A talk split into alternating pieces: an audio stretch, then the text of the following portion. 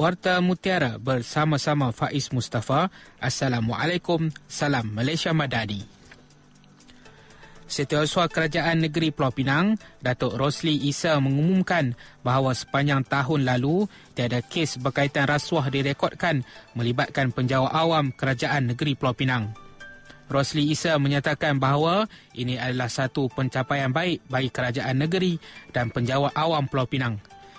Beliau menegaskan bahawa Pulau Pinang tidak mempunyai sebarang kes rasuah yang berkaitan dengan kerajaan negeri atau penjawat awam yang diambil tindakan tata tertib melibatkan rasuah.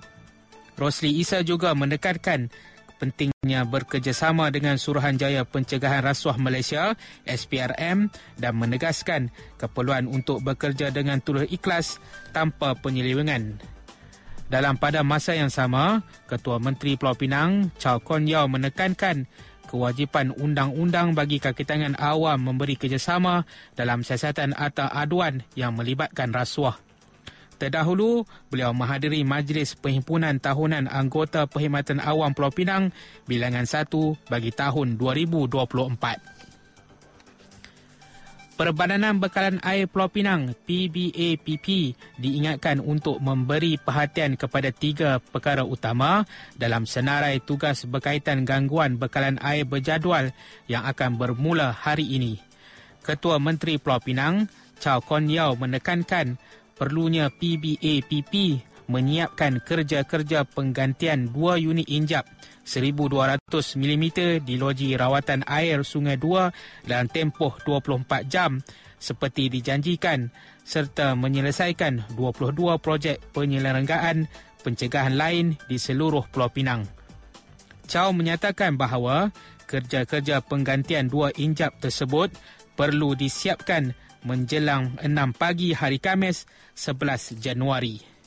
Beliau menekankan bahawa PBAPP harus berpegang kepada sasaran empat peringkat pemulihan dengan 33% pengguna yang terjejas di seberang perai dijangka mendapat bekalan dalam tempoh 48 jam. Sebanyak 84% pengguna di Pulau Pinang dan seberang perai dijangka menerima air dalam tempoh 72 jam dan 99.5% dalam tempoh 96 jam iaitu pada 14 Januari. PBAPP juga diminta untuk menyiarkan sekurang-kurangnya tiga kemas kini setiap hari mengenai kemajuan kerja dan proses pemulihan bekalan air selain mengeluarkan kenyataan media mengikut keperluan. Pusat jualan pakaian berjenama Tiruan secara dalam talian telah diserbu oleh Kementerian Perdagangan dan Kuasara Hidup KPDN Pulau Pinang. Serbuan tersebut dibuat pada jam 3 petang semalam telah berjaya menangkap seorang lelaki berusia 27 tahun yang menggunakan sebuah unit projek perumahan rakyat PPR di Lebuh Raya Tentek Air Hitam sebagai pusat penyimpanan dan penjualan pakaian tiruan. Timbalan Pengarah KPDN Negeri A. Morgan mengumumkan bahawa hasil pemeriksaan mereka telah berjaya merampas 5,050 helai pakaian tiruan pelbagai jenama dengan nilai keseluruhan sebanyak RM40,400.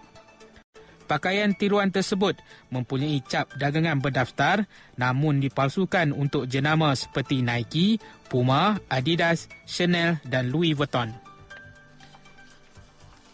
Lelaki yang ditahan mengaku menyewa tempat tersebut sejak 2020 mengakui memulakan penjualan pakaian tiruan secara dalam talian khususnya secara langsung melalui beberapa platform media sosial sejak enam bulan lalu.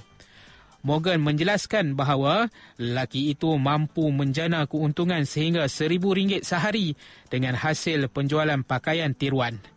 Lelaki yang bersalah kini ditahan untuk membantu siasatan lanjut dan kes disiasat mengikut Akta Cap Dagangan 2019. Dari sungai hingga ke Senggara, Palestin pasti merdeka. Sekian Warta Mutiara, berita disunting Faiz Mustafa. Assalamualaikum, salam perpaduan dan salam Malaysia Madani.